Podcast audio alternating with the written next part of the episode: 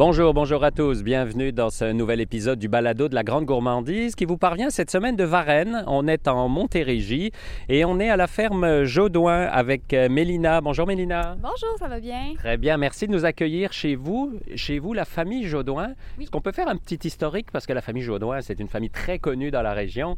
C'est qui les Jaudoins de Varennes? Oui, bien en fait, euh, moi je suis la cinquième génération.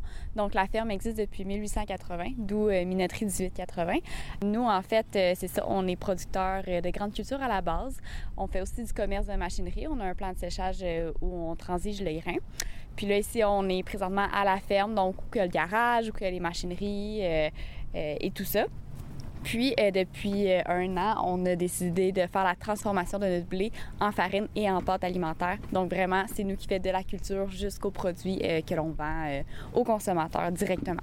Alors, avant de parler et d'aller voir le moulin, de parler des pâtes et d'autres produits, tantôt vous disiez grande culture. Pour ceux qui comprennent pas, c'est quoi des grandes cultures Ouais. Donc, la grande culture, c'est vraiment les grains. Nous, ici, on n'a pas d'animaux. Donc, euh, on fait du blé, on fait du soya, on fait du maïs. Puis, euh, autrefois, on faisait aussi euh, des pâtes, puis des, des, des pois, euh, des, des, des pois, pardon, puis des fèves de conserverie pour Bonduel. Donc, c'est vraiment ça qu'on fait là, dans les champs. Donc, souvent, c'est pour la consommation animale.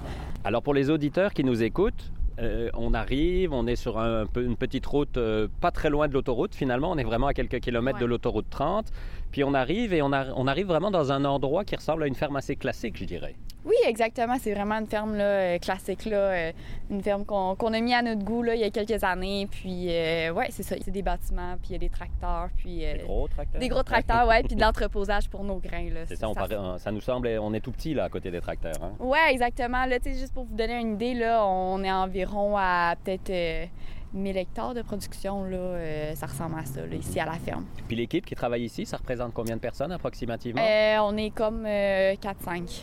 ok, ouais. donc... euh, Donc, euh, tu sais, il y, a- il y a mon père puis mon oncle qui sont les propriétaires. ouais. Il y a moi qui la relève, puis euh, on a aussi un employé temps plein. Puis euh, il y a aussi mon cousin euh, ben, qui est encore au secondaire, mais que ça va être une future relève. Puis il y a aussi du monde qui viennent là, ici et là nous aider là, dans, sur le camion, puis dans les roches, dans le champ. Qu'est-ce que ça signifie justement la relève? Parce que c'est souvent un problème au Québec, la relève, quelle que soit l'entreprise, hein, peu importe le, le modèle d'affaires qu'on a, c'est difficile d'avoir une relève. Vous, vous, vous êtes là-dedans depuis que vous êtes né quasiment, c'est ça? Ben oui, puis non, là, euh, au sens où euh, ça a quand même été long avant que moi je m'intéresse vraiment à l'agriculture. Euh, c'est venu, mais tu sais, j'ai toujours travaillé, tu sais, on- j'ai fait les roches, Ouais. tu sais, L'été, les fins de semaine. Exactement, là, tu sais, nettoyer le tracteur, plus l'entretien, là, mais tu sais, l'agricole, l'agricole, ça a été un petit peu plus long pour moi de, de m'y intéresser, mais j'ai fait l'ITA en gestion d'entreprise agricole, j'ai fini en 2020, puis c'est ça, à, à l'ITA, on nous parle beaucoup de, de projets d'intégration, puis tout ça, donc ça nous travaillait beaucoup de savoir ah, qu'est-ce qu'on pourrait apporter à la ferme, puis finalement, l'idée euh, des pâtes, euh, puis de la farine, c'est vraiment de mon père qui a eu cette idée-là. Euh, c'est quelque chose qu'on voit beaucoup en Europe, justement. Oui. Tous nos équipements viennent d'Europe. On était dans la COVID, donc il y a eu des délais. On se disait, on se lance-tu, on se lance-tu pas? On n'avait aucune idée ce que ça allait donner, notre blé en farine et tout ça. Puis finalement, on a dit, go, on se lance. Donc, c'est ça, on a fait venir tout ça d'Europe. Puis on a commencé là, la production plus en. On a reçu en décembre 2021, puis on a commencé en février 2021 là, à faire nos essais. D'accord. Alors là, on va rentrer justement. Oui. Ça va nous couper peut-être un peu du vent parce que c'est très venteux aujourd'hui. Donc, on fait le tour d'un bâtiment qui est euh, aussi bien de l'administratif finalement que- que- qu'un atelier. C'est ça que je comprends? Oui, exactement. C'est là qu'il y a les bureaux, qu'il y a la cantine, mais c'est aussi là qu'on fait tout l'entretien des machineries. Puis en haut, c'est là qu'il y a le moulin, puis euh, la fabrique pour les pâtes. Parfait. Alors, on va aller voir, jeter un œil au moulin, sachant que c'est très bruyant, vous m'avez dit tantôt, donc, mais on va au moins euh, faire Ouais. profiter de ça aux auditeurs pour qu'ils voient un peu et qu'ils comprennent ce que c'est ce moulin. Parfait. Donc, c'est ça. C'est vraiment, avant, c'était une mezzanine qu'on a toute euh, fermée euh, pour le MAPAC, puis tout ça, pour que ça soit alimentaire, que ça coupe. Ouais, respecter les normes. évidemment. Exactement, exactement. Donc, on a tout réutilisé l'espace du garage pour faire nos pâtes. C'est ça, c'est la mezzanine qui est au-dessus du garage finalement. Exactement. Alors, on monte les marches. Quand on rentre, on a euh, tout notre entreposage euh, euh, qui est fermé et tout ça. Donc, on contrôle l'humidité pour pas que la farine y arrive quoi que ce soit. On contrôle pour les pâtes. Ensuite, là, on rentre dans la place où on fabrique vraiment nos produits.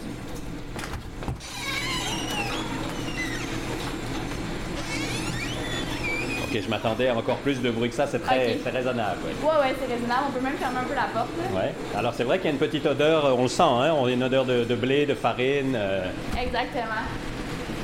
Donc, c'est vraiment séparé en deux. Nous, on a la partie ici qu'on fait les pâtes. ouais. Donc, euh, notre machine à pâtes. On a aussi un déshydrateur. Ouais. Euh, les pâtes qui passent comme une 10-15 heures qui sont vraiment déshydratées là, Donc, c'est tranquillement. ce qu'on appelle des pâtes sèches finalement, c'est ça? C'est des pâtes sèches, oui, exactement. Mais moi, je dis souvent c'est des pâtes sèches, donc ils se conservent comme des pâtes Très de l'épicerie. ouais. Oui, très longtemps.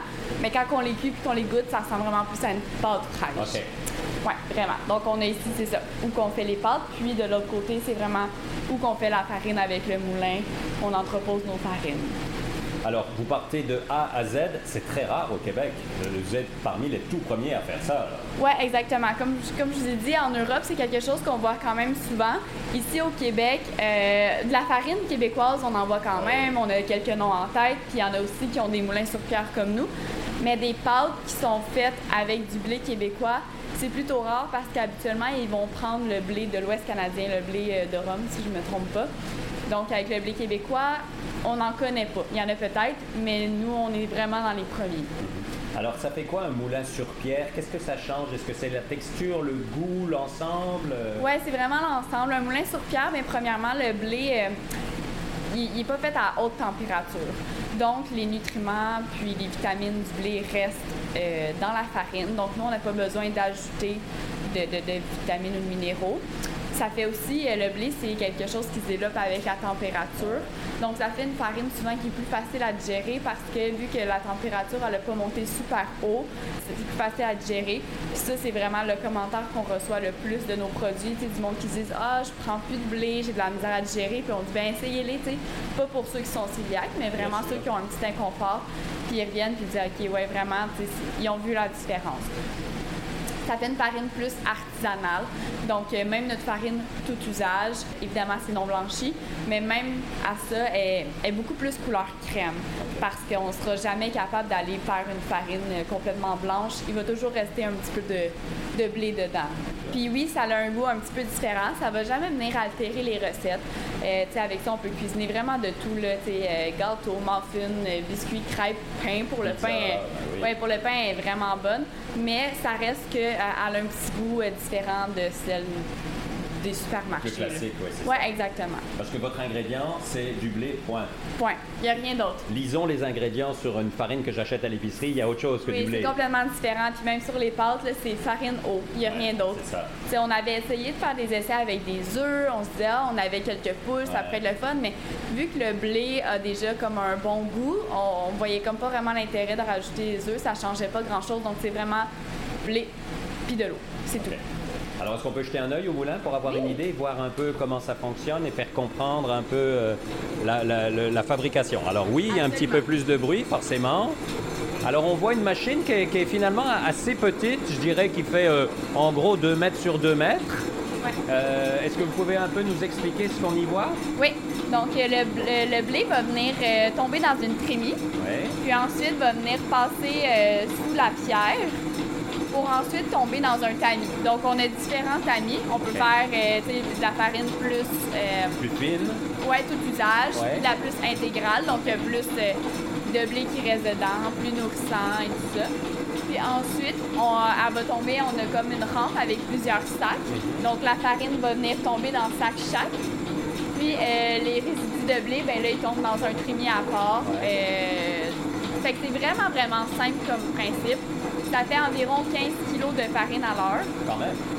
Ouais, ben tu sais, c'est, c'est beaucoup puis pas beaucoup. Ouais, c'est ça. Mais On n'est pas dans une industrie de pâtes non plus, là, on s'entend. non, exactement. Puis c'est pas ça non plus le, le but. L'objectif, non. Non, exactement. Mais tu sais, c'est le fun parce que euh, dans le fond, on a tout fait installer euh, un système. Donc le blé va venir s'alimenter quand le moulin euh, en a plus. Donc vraiment, c'est on part ça, mais après ça, tu sais, euh, Ça le- travaille tout seul ça quasiment. travaille tout seul, ouais, exactement. C'est vraiment simple, mais ça a quand même, euh, tu sais, parce qu'on joue avec la pression de la pierre, donc il a quand même fallu faire des essais avant, ouais, avant de, de- de connaître le moulin, puis connaître avec notre type de blé, parce que à chaque année, la récolte du blé est différente, il faut se réajuster. Ça pour- reste vivant, donc euh, il faut s'y adapter. Là. Exactement, il faut se réajuster pour faire des, des tests, donc euh, voilà. OK.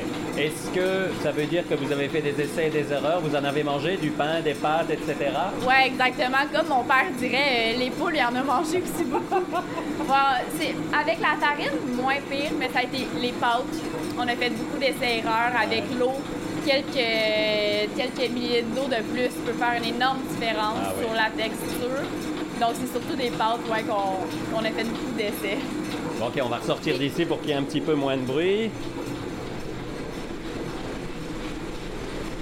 On revient dans la pièce euh, où les pâtes sont déshydratées finalement.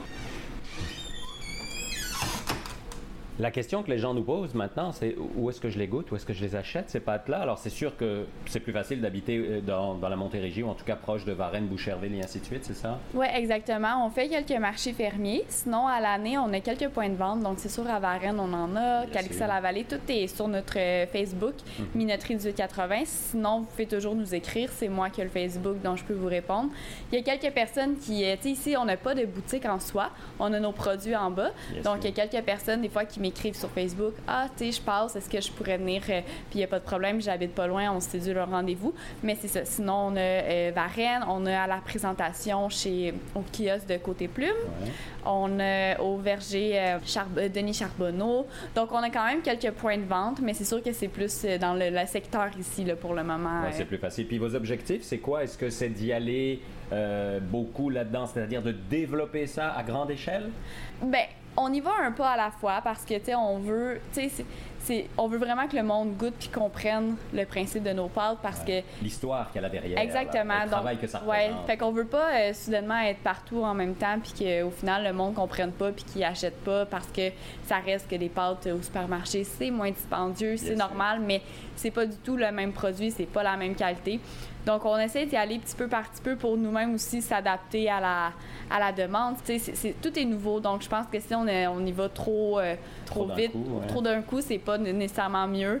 C'est sûr que si ça fonctionne bien et tout, ben on n'est pas fermé à éventuellement peut-être agrandir, à avoir un, un autre moulin, plus automatiser ça, mais tu sais, ça reste comme les pâtes, ça va toujours être nous qui va les faire, puis tout ça. Là. En gardant toujours le côté artisanal, c'est ça que vous voulez justement, Exactement. et de A à Z. oui, c'est ça, justement. On a une euh, pâtisserie de Calixa la Vallée, ils vendent nos produits, mais ils utilisent aussi une bonne partie de notre farine pour faire leur production. Donc ça, c'est vraiment le fun parce que c'est ça, là, ça, ça, toute leur, leur viennoiserie et tout deviennent beaucoup plus local. euh, 100% local, là, vraiment. Ouais, exactement, Plus 100%. local que ça, c'est difficile. Oui, exactement. C'est vraiment, tu sais, nous, notre notre but avec la minoterie, c'est vraiment de dire, ben, on prend le, notre champ, on l'emmène à la ferme, on l'entrepose, on nettoie le grain, on le passe dans le moulin, puis ensuite on fait des pâtes, puis c'est tout. Justement, votre rôle ici, c'est quoi exactement? Est-ce que, comme vous êtes juste 4 ou 5, vous le disiez, c'est Ouais. tout le monde fait un peu tout finalement, Ouais, même s'il y a des spécialités, j'imagine? Oui, exactement. Je dirais que mon oncle, là, il est vraiment dans tout ce qui est plus euh, la gestion des champs et tout. Mon père, à la base, ben à la base, il est encore euh, tout ce qui est dans le plus dans le commerce du grain, la bourse, euh, mais il fait aussi euh, la farine puis les pâtes. Moi, je suis plus dans. euh, ben, je fais du tracteur, je fais un peu de tout. J'ai- fini mon congé de maternité. là. Ma petite cocotte, elle a un an aujourd'hui. Mais sinon, euh, vraiment tout dans les livraisons. euh, je fais les marchés. Donc, tout ça, c'est vraiment plus moi. Puis notre employé est vraiment plus le bras droit à mon oncle, là, sur les camions, sur les tracteurs. En fait, il fait vraiment de tout.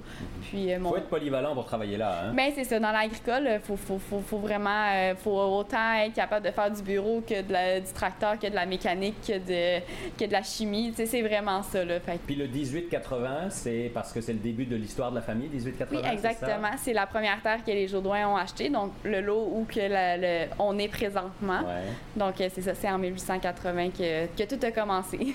Et minoterie, c'est parce que c'est l'ancien nom finalement, Ouais. c'est ça? Ben oui, autrefois, les, les, les places où ils faisaient de la farine, ça s'appelait des minoteries. Puis on, on trouvait ça le fun de, de rappeler parce que le but pour nous, c'était d'aller rechercher le petit côté artisanal, Ouais. tu sais, avec les technologies d'aujourd'hui quand même. Merci beaucoup, Mélina, de nous avoir accueillis. Ben merci beaucoup. À la prochaine. Et à vous qui nous écoutez, Minoterie 1881, allez voir ça sur euh, les réseaux sociaux, effectivement, comme Mélina nous le disait, vous allez pouvoir euh, jeter un œil à ce qui se fait comprendre et peut-être si vous êtes dans le secteur ou si vous y passez prochainement, euh, et envoyer un petit message pour venir goûter ces produits ou en tout cas aller voir aussi dans quel, euh, quel commerce ils sont en vente tout autour. Nous, on se retrouve dans deux semaines pour un prochain balado sur les routes gourmandes du Québec. Encore une fois, on va être avec une autre Mélina, si j'ose dire, quelqu'un qui nous fait à boire et à manger, qui nous met des choses sur la table les jours. D'ici là, n'oubliez pas, mangez local. Bye bye tout le monde.